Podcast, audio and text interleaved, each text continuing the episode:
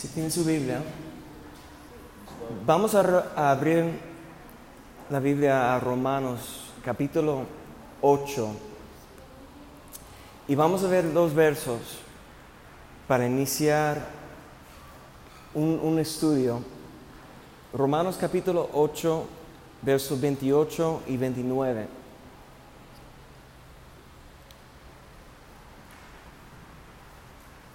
Dice la palabra y sabemos que a los que aman a Dios, todas las cosas les ayudan a bien. Esto es a los que conforme a su propósito son llamados.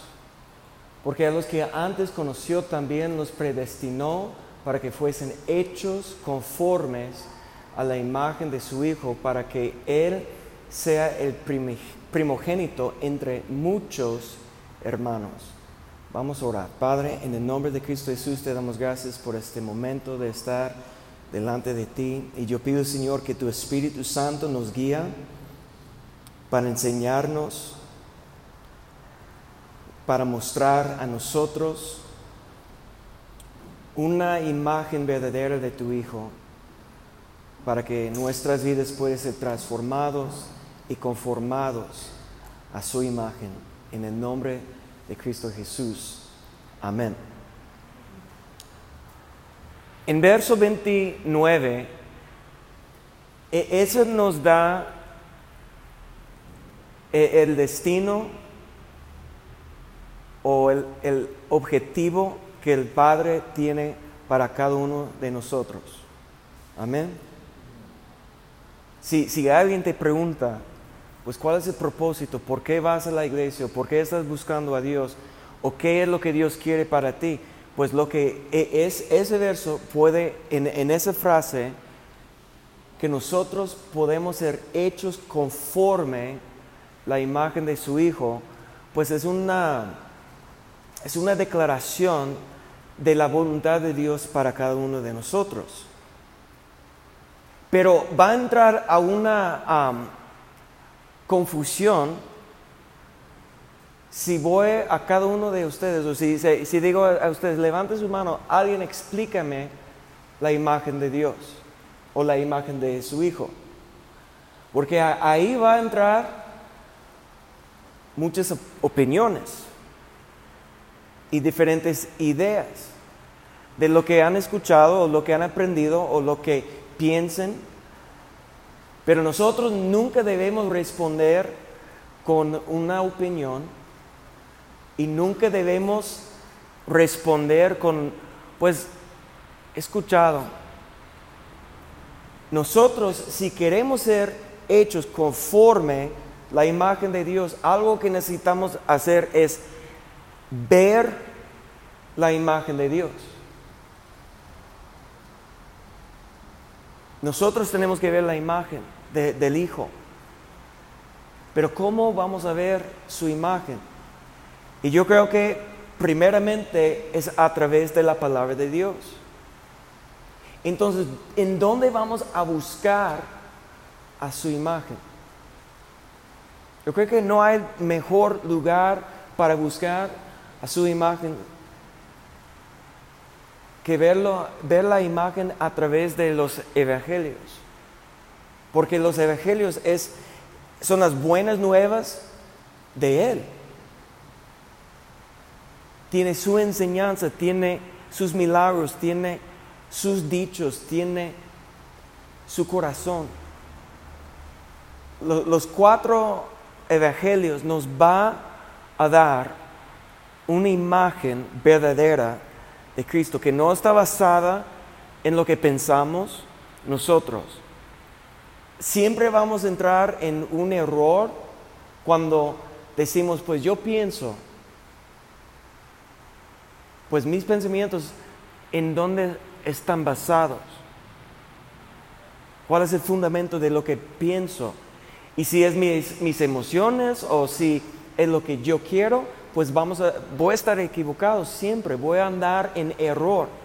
Entonces es muy importante que entendemos el propósito que Dios tiene para cada uno de nosotros es ser hecho conforme la imagen de su Hijo. Y si podemos regresar por un momento a verso 28, ¿quién va a conformar a la imagen del Hijo? Según verso 19 dice que sabemos que los que aman a Dios, entonces mira lo que está diciendo. Los que tienen amor hacia Dios, ¿quiénes son? Los que conforme a su propósito son llamados. Entonces la, la persona que ama a Dios va a conformar a su propósito.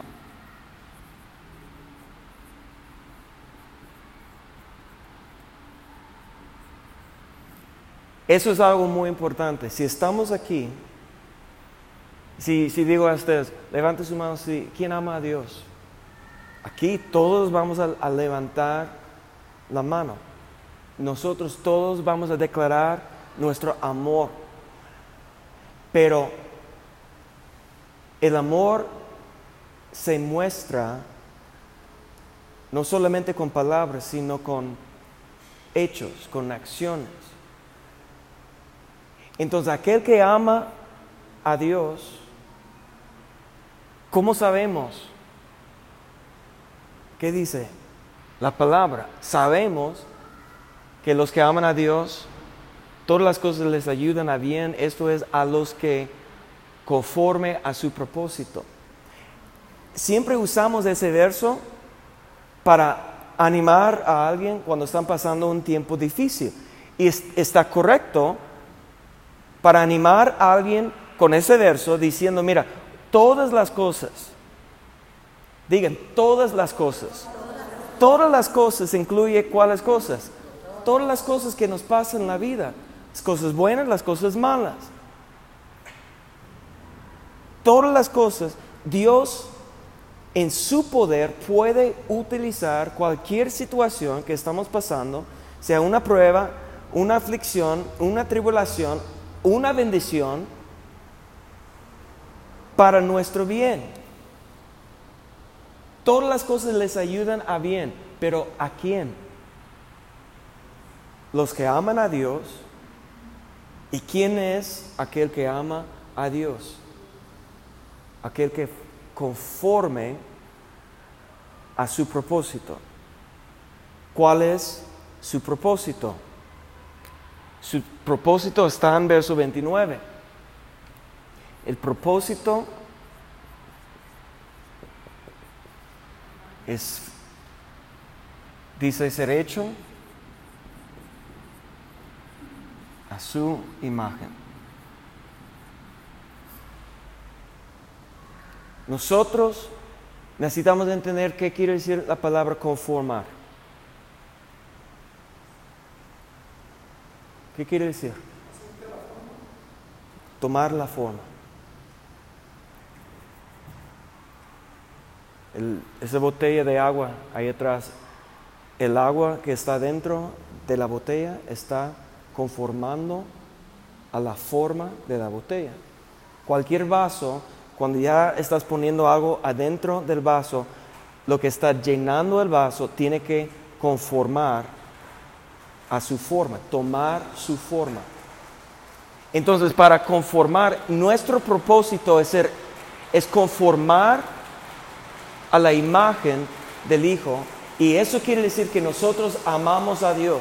Cuando amamos a Dios es cuando nosotros estamos conformando o siendo hecho, transformado a su imagen. Pero ¿qué es su imagen? Podemos ver, por ejemplo, en el Evangelio de Juan. ¿Cuántas veces en el Evangelio de Juan declaró Jesús, yo soy? Recuerden que quién o cuándo podemos encontrar e-, ese nombre de Dios la primera vez. es cuando Moisés estaba en el desierto 40 años después de huir de Egipto y que él estaba siendo pastor y, viviendo en el desierto por 40 años cuando Dios le llamó a través de esa ah, zarza que estaba ah, quemando. Y comenzó Dios a revelar algo a Moisés de, su esencia, de su divinidad. Y, cuando Moisés dijo, pero cuando voy hablar con el faraón, ¿quién le digo que me envió? ¿Y qué respondió Dios? Yo soy que yo soy. Porque Dios es. Dios existe. Entonces, eso es como Dios reveló a sí mismo a Moisés. Y en los tiempos cuando nació Jesús, los fariseos tomaron en cuenta como Moisés el profeta más grande de la historia. Obviamente porque Dios utilizó a Moisés para revelar la ley. Los primeros cinco libros de la Biblia que Dios está revelando toda la historia de la creación y la ley la libertad del pueblo de Israel, todo eso fue a través de Moisés. Moisés era levantado por Dios como un libertador para librar el pueblo y para dar a ellos los mandamientos, la palabra de Dios. Entonces, escúcheme bien, Moisés era aquel profeta que recibió esa revelación que Dios es el gran yo soy. Pero Moisés es un tipo de Jesús. Era una sombra, un ejemplo previo de lo que Jesús iba a hacer, pero en una forma no solamente para el pueblo de Israel, sino para el mundo. Entonces Juan una vez Jesús declaró, antes de que Abraham era, dijo, yo soy. Entonces, hay siete dichos, contando cuando declaró solamente yo soy, antes que Abraham yo soy, son ocho. Pero mira lo que dice, pon la, imagen por favor. Jesús declaró, yo soy. Yo soy el pan de vida. Yo soy la luz del mundo. Yo soy la puerta de las ovejas. Yo soy el buen pastor. Yo soy la resurrección y la vida. Yo soy el camino, la verdad y la vida. Yo soy la vida verdadera. Y cada vez que Jesús está declarando cuando dice ese dicho, yo soy, están enojando los fariseos y saduceos, porque ellos entienden que cuando está declarando yo soy, está usando ese nombre divino que Dios reveló a través de Moisés y está hablando de su esencia divino. Y Juan es, un libro o e, evangelio distinto. En Mateo, Marcos y Lucas, Jesús está, es presentado en diferentes maneras. En Marcos es presentado como esclavo, siervo. Y Dios, en Marcos, Jesús, cuando está antes de ascender, es cuando Jesús dijo, id y predicar el Evangelio. Porque a través de Marcos, yo creo que es el mejor Evangelio cuando alguien no conoce a, Jesús, cuando alguien está buscando, que comience con Marcos. Por varias razones, Marcos es el, Evangelio más corto, tiene menos enseñanza, Marcos tiene menos cosas difíciles para entender porque tiene un propósito de evangelizar.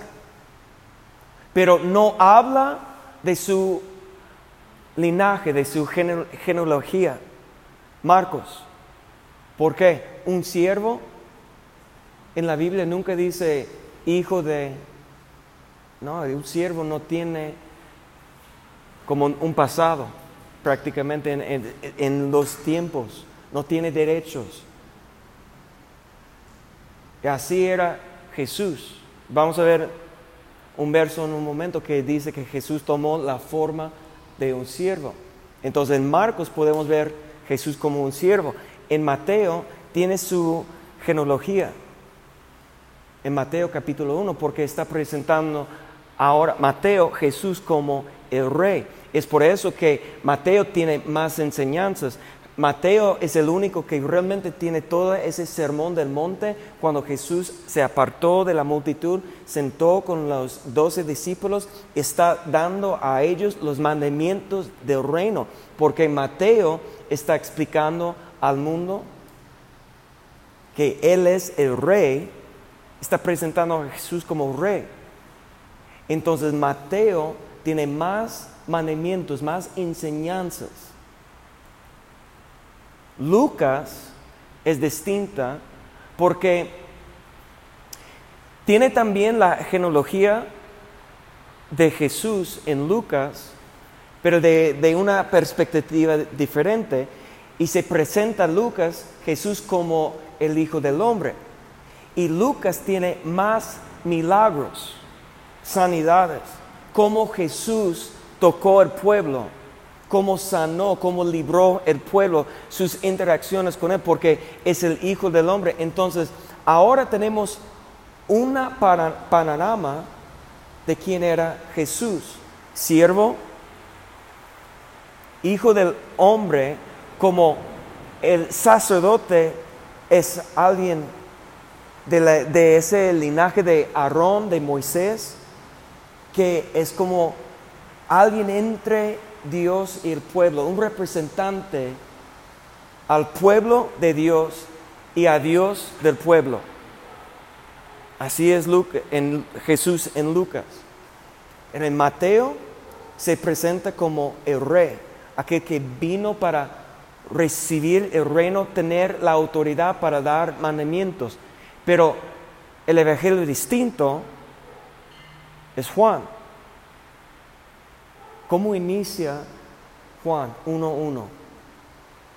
En el principio era el verbo o la palabra y la palabra, el verbo era con Dios y era Dios. Entonces, ¿cómo Juan está presentando a Jesús?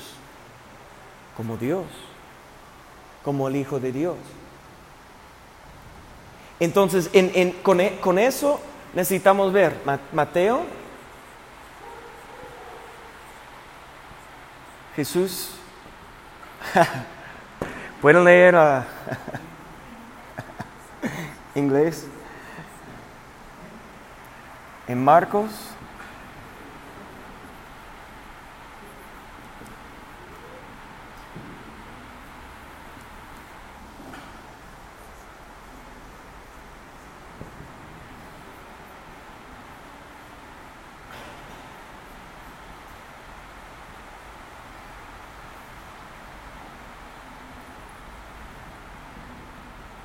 Como en Mateo es Jesús es el rey, en Marcos un siervo, en Lucas el Hijo del Hombre, en Juan Dios o el Hijo de Dios, divino.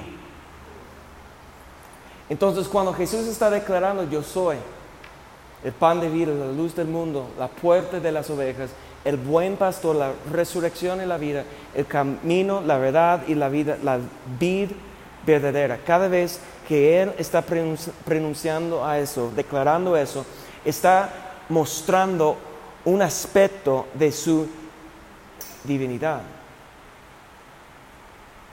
Lo que siempre ha hecho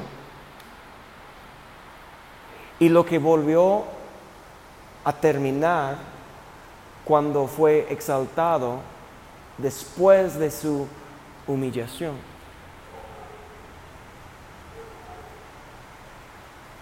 Recuerden cuando vinieron a, tomar Jesús en el huerto está, y, y, preguntaron, ¿quién es Jesús? Y Jesús respondió, yo soy. ¿Y qué pasó? Cayeron. Porque su nombre, cuando él dijo, yo soy, un poder salió a través del, verbo, a través de la palabra, a través de la declaración de su divinidad, tuvo un afecto sobre ellos. Ahora, lo que no puedo entender es cómo era posible levantarse y todavía llevar a Jesús viendo ese poder o si, sintiendo ese poder, cómo no tuvieran miedo o temor. Pero tenía una, una tarea. Entonces la segunda vez, como Jesús no habló con su autoridad y fueron a llevárselo. Pero Jesús es Dios, 100%. Y cuando hablamos de una imagen de Cristo, una imagen del Hijo, una imagen de Jesús, no podemos olvidar que Jesús es Dios, 100%. ¿Cuándo fue creado Jesús?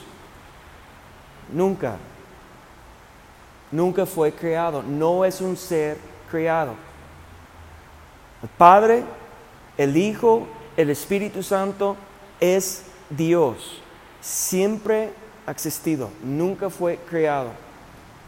¿Cómo es posible eso? Yo no sé. ¿Por qué?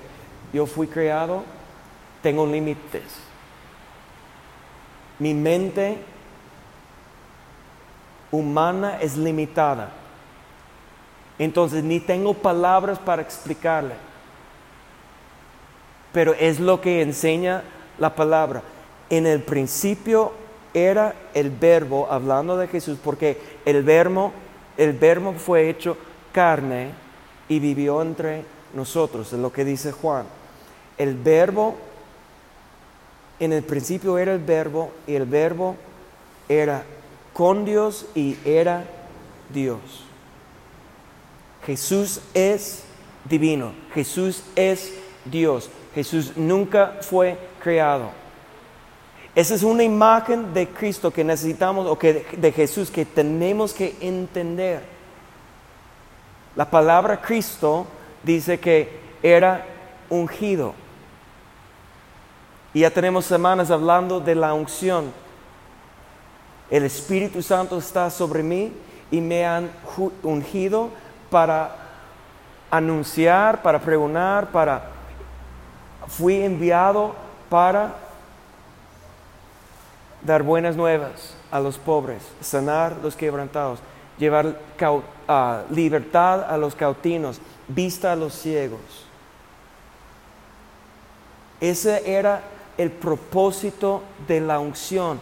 Es por eso es el Cristo, porque fue ungido para ser rey de reyes y fue ungido para ser el sacerdote, aquel que está en medio del pueblo y, Dios, y Dios. Entonces, ahora, hoy en día, está haciendo sus funciones como Dios, como el Cristo en el cielo, en, en el templo que está en el cielo, porque Hebreos dice que el templo, o primeramente el tabernáculo, que Dios dio los planes a, a, Moisés en el Antiguo Testamento, en Éxodo, este tabernáculo era basada en el templo que hay en el cielo.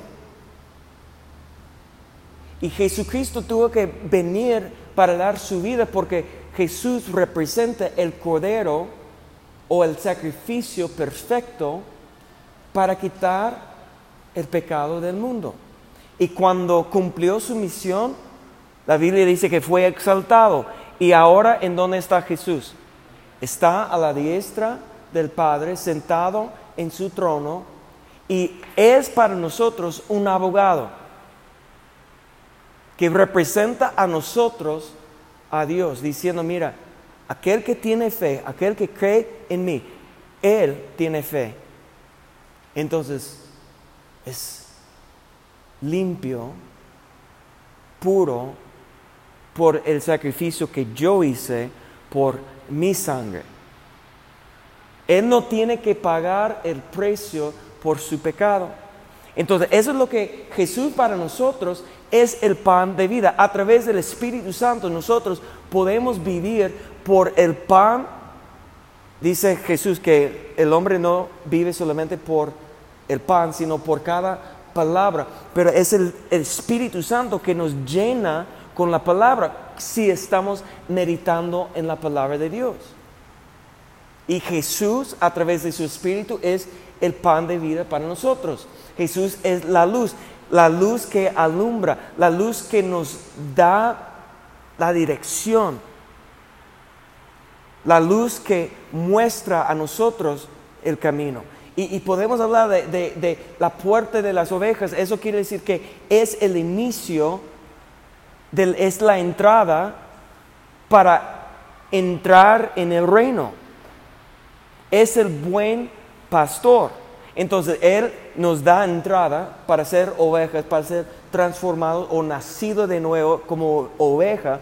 Y también es el buen pastor. Él es lo que nos, nos cuida, nos está alimentando, nos está ah, protegiendo, está guiándonos por su voz. Mis ovejas conocen mi voz. Es Cristo. Es la resurrección cuando hay nacimiento nuevo es porque hay una muerte antes que tenemos que morir a la carne para nacer de nuevo y Él nos da vida de nueva. Es el camino. Él nos está mostrando qué hacer. La vida, toda la vida está fluyendo a través de Él. Entonces, la imagen del Hijo divino, escúcheme bien, no es algo que nosotros podemos, no podemos alcanzar, porque son características divinas,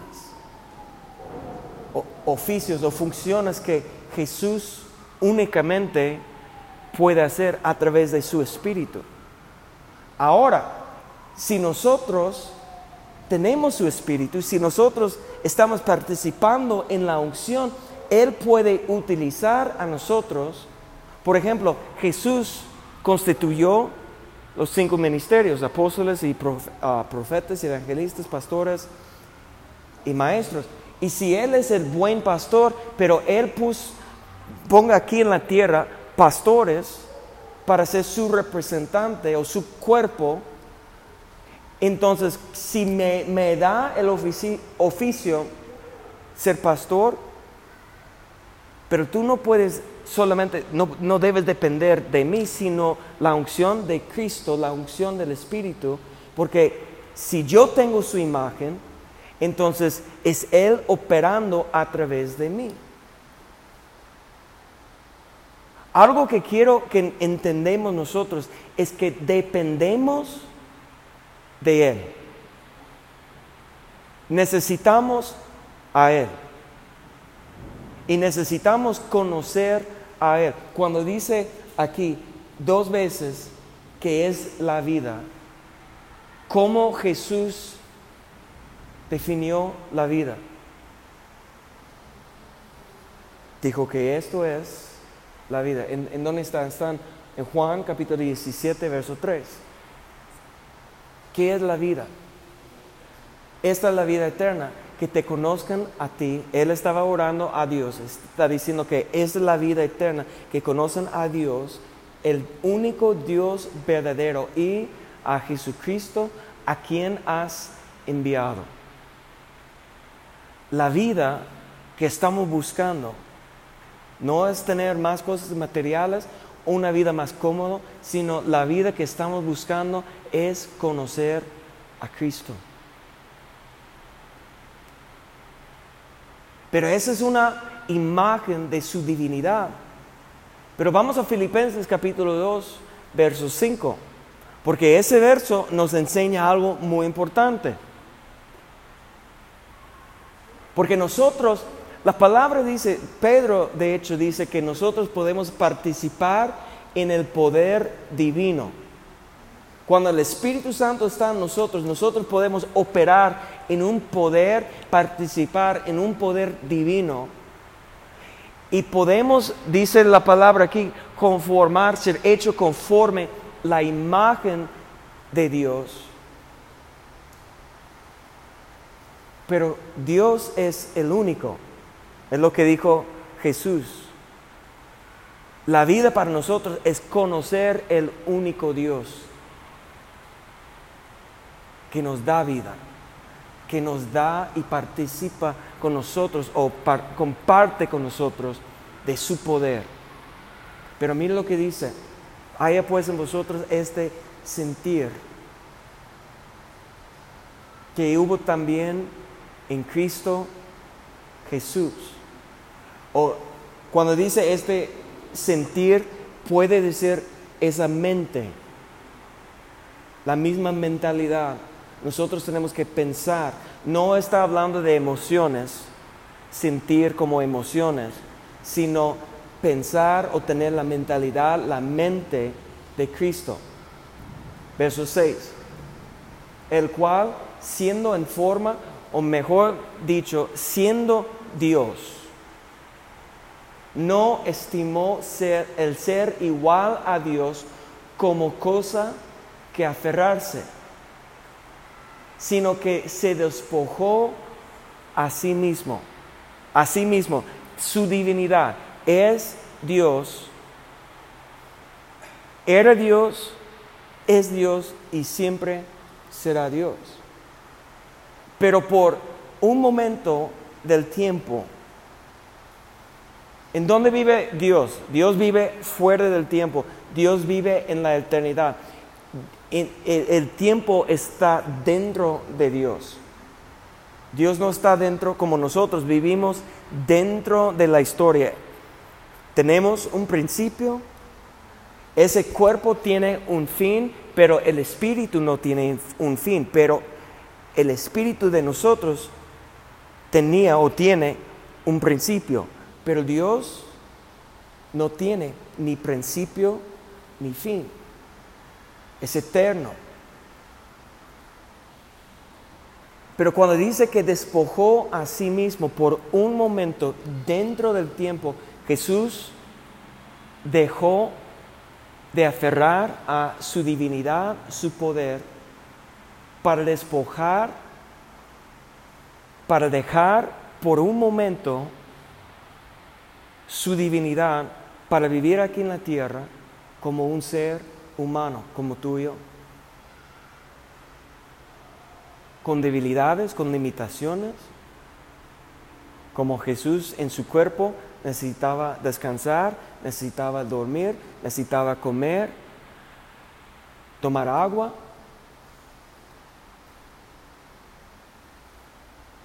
tuvo, vimos que Jesús lloró, emociones, a veces se enojó, emociones, era un hombre como nosotros, un ser humano como nosotros, despojó a sí mismo, su divinidad lo dejó tomando forma de siervo. Ahora, imagínate, siendo el rey del universo, que a través de Cristo todas las cosas que son hechas fueron hechas a través de Él. Es creador de todo. Y para el ser humano, pues la forma más bajo, humilde, es un siervo. Y cuando vino a la tierra, vino para ser un siervo. No para sentar en un palacio, en un trono, y tener siervos, sino para servir. Hecho semejante a los hombres. Es algo increíble porque Isaías en su profecía dice que Jesús no tenía nada de su rostro para desear. Ahora to- tomamos momentos para, para pensar en Jesús, en su poder, en su divinidad. Yo soy y todo lo que Él es para nosotros. Pero ahora su imagen, cuando estaba aquí en la tierra, era atrás de un velo.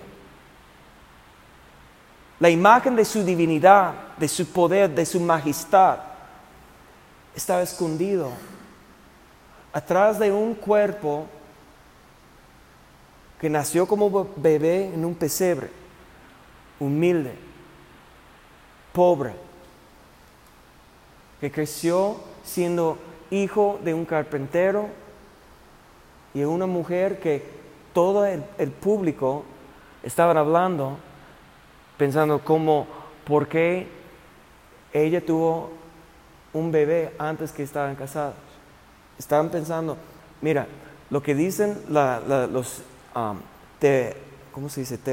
Teólogos, la mayoría piensa que la gente probablemente pensaran que María era violada por un soldado romano.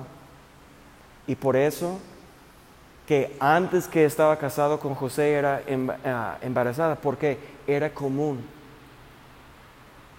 en sus días. Ese era tan común que los soldados romanos que conquista- conquistaron a Israel estaban tomando ventaja de las mujeres. Entonces, como ella estaba comprometido con José, pero se presentó embarazado, José era un hombre, un varón justo, dice la palabra. Entonces, él- nadie estaba pensando que él fue, entonces ellos estaban pensando malos pensamientos de ella que fue violada o que algo así. Imagínate, vivió ella con ese secreto. No pudo decir, no, eso es de Dios. ¿Quién va a creer? Todo eso dice la palabra que ella guardó en su corazón. Donde la gente, con sus murmuraciones,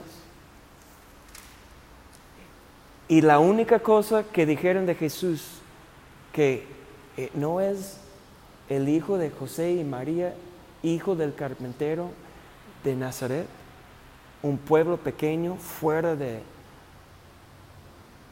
un lugar insignificante.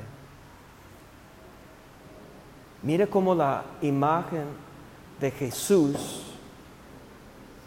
es tan diferente que lo que estaban esperando el pueblo. Un hombre cuando comenzó, cuando declaró que el Espíritu Santo está sobre mí, ¿cuántos años tenía? 30 años. Un joven declarando a ellos, yo soy, antes que Abraham, que vivió dos mil años antes, que antes que él, yo soy. Pero esa es la imagen verdadera. Que viendo a Jesús, que no era nada para llamar la- llamarse la, la- la atención. Pero Él, a través de sus propias palabras, comenzó a cambiar la imagen, porque el problema es esto, que los fariseos y saduceos y los religiosos de aquel día, a través de las profecías y a través del Antiguo Testamento, estaban esperando un rey para nacer, para levantar y para batallar la, la opresión del gobierno romano. Eso es lo que estaban esperando. Alguien fuerte, con una presencia para levantar y para mover la gente. Y Jesús vino no en la forma, no con la imagen que estaban esperando, sino vino como un siervo, humilde, pobre, y cumplió perfectamente el plan de Dios. Verso 8 dice, estando en la condición de hombre, se humilló a sí mismo, haciéndose obediente hasta la muerte y muerte de cruz. Entonces yo quiero usar, para terminar hoy, esa introducción del estudio que vamos a ver. Vamos a ver tres dichos que Jesús declaró en el Evangelio de Juan para mostrar a nosotros sus propias declaraciones, sus propias palabras para explicar por qué vino. En Juan capítulo 6, verso 38, hablando de eso, que se humilló a sí mismo, Jesús declaró, porque he descendido del cielo. Otra vez está explicando, anunciando que es Dios que, que descendió del cielo, pero ¿para qué?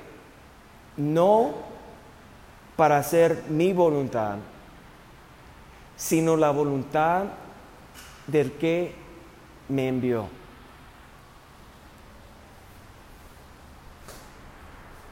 Entonces, cada semana que estamos estudiando, vamos a hacer dos listas, porque Jesús siempre va a declarar lo que no vino a hacer.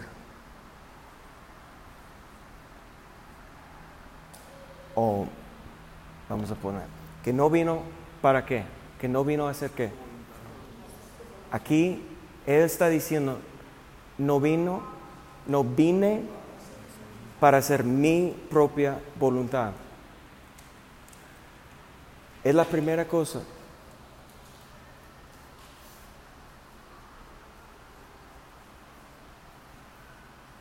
Sino para hacer qué?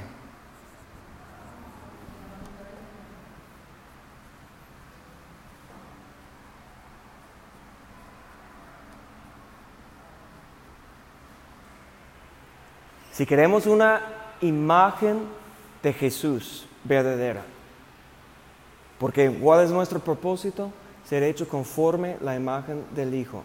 Si queremos una imagen, la primera, primera característica de Jesús, cuando estaba en la tierra, cuando se humilló como siervo, cuando está aquí para ser obediente hasta la muerte, declaró no estoy aquí para hacer lo que yo quiero.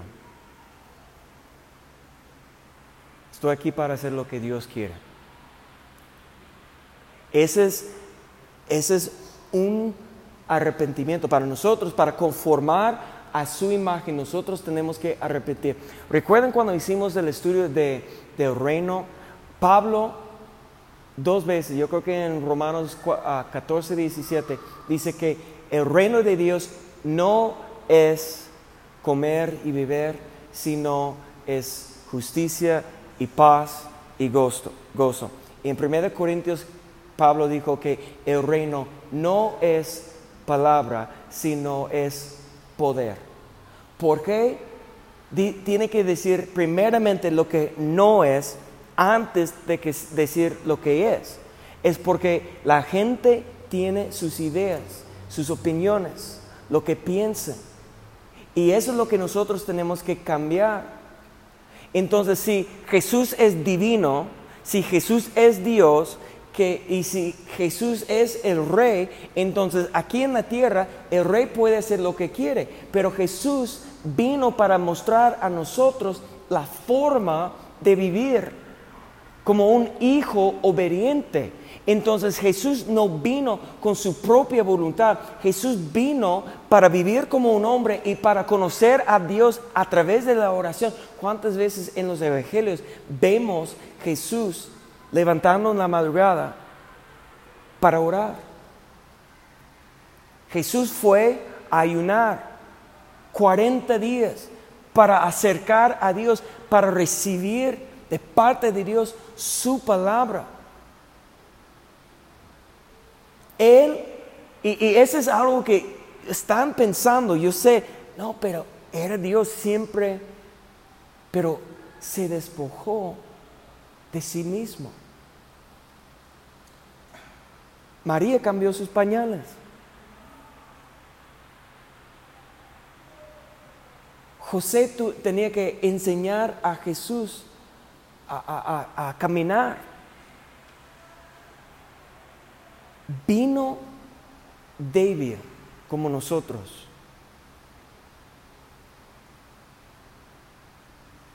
Para mostrar a nosotros el camino, cómo vivir. Y la primera cosa que tenemos que cambiar en nuestra mente es que no estoy aquí para hacer lo que quiero. No es vivir mi sueño, mis deseos, es buscar qué quiere Dios para mi vida. Otra, otro dicho que dijo están en Juan capítulo 10, verso 10, cuando dice que el ladrón, Juan 10, 10, el ladrón no viene sino para hurtar y matar y destruir. Pero yo he venido para que tengan vida y para que la tengan en abundancia. Entonces, otra vez está haciendo una comparación de un negativo a un positivo. Una cosa que, hasta en, el Antiguo Testamento, lo que Salam, ah, ¿cómo se llama? Samuel dijo al pueblo cuando estaban pidiendo un rey, el primer rey, antes del rey Saúl. No era el, el plan perfecto de Dios para poner un rey sobre Israel, porque Dios era el rey a través de los profetas, estaba gobernando. Pero el pueblo dijo, queremos un rey como los demás.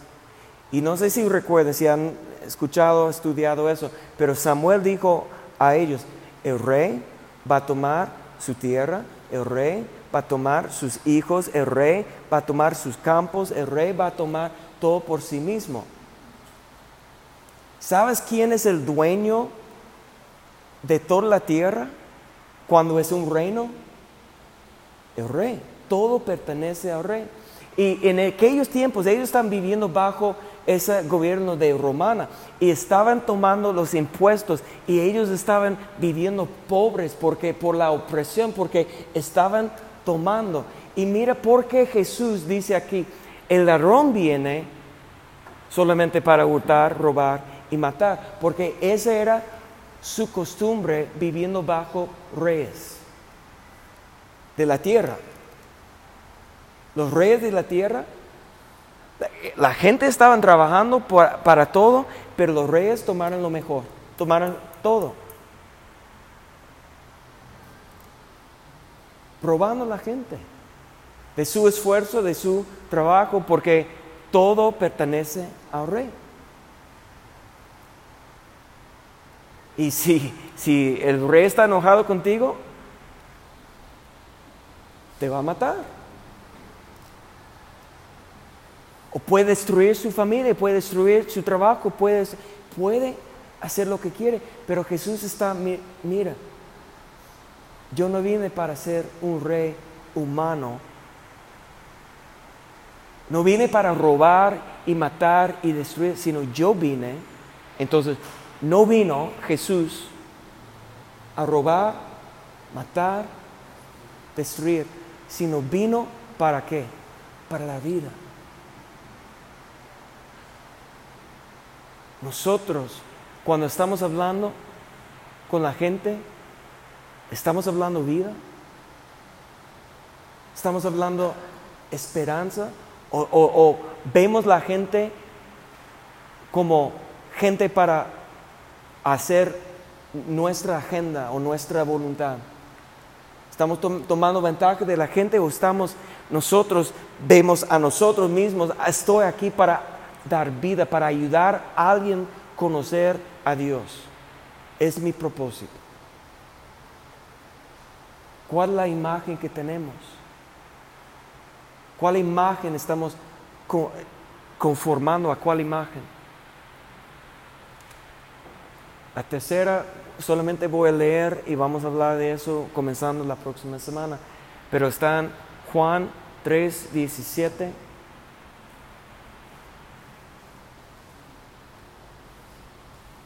Porque no envió Dios a su Hijo al mundo para condenar al mundo,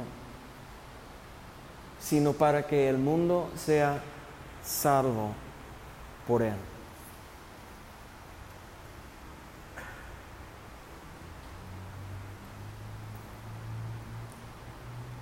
Espero que nosotros podemos meditar en, esos versos entre esta semana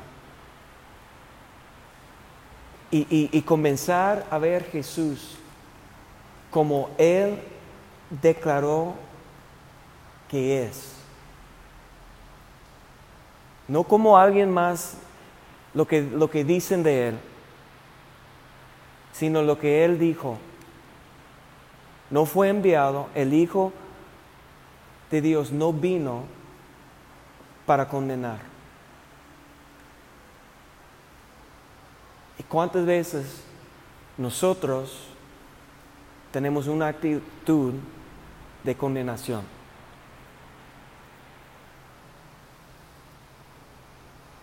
Ahora, pues hasta la próxima. Necesitamos entender que Dios es luz y Dios es amor. Y vamos a hablar de eso. Eso vamos a lanzar la próxima semana de aquí.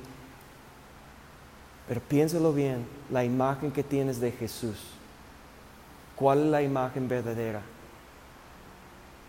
No vino Jesús para hacer su propia voluntad, sino para hacer la voluntad de su Padre. No vino para robar y matar y destruir, sino para dar vida y vida abundante. Y no vino para condenar, sino para salvar. Y la pregunta es esto, ¿nosotros estamos conformando a esa imagen?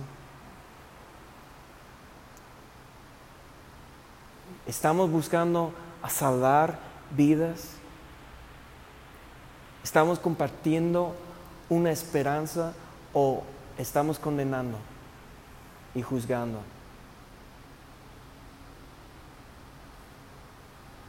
¿Estamos haciendo nuestra propia voluntad o la voluntad de Dios?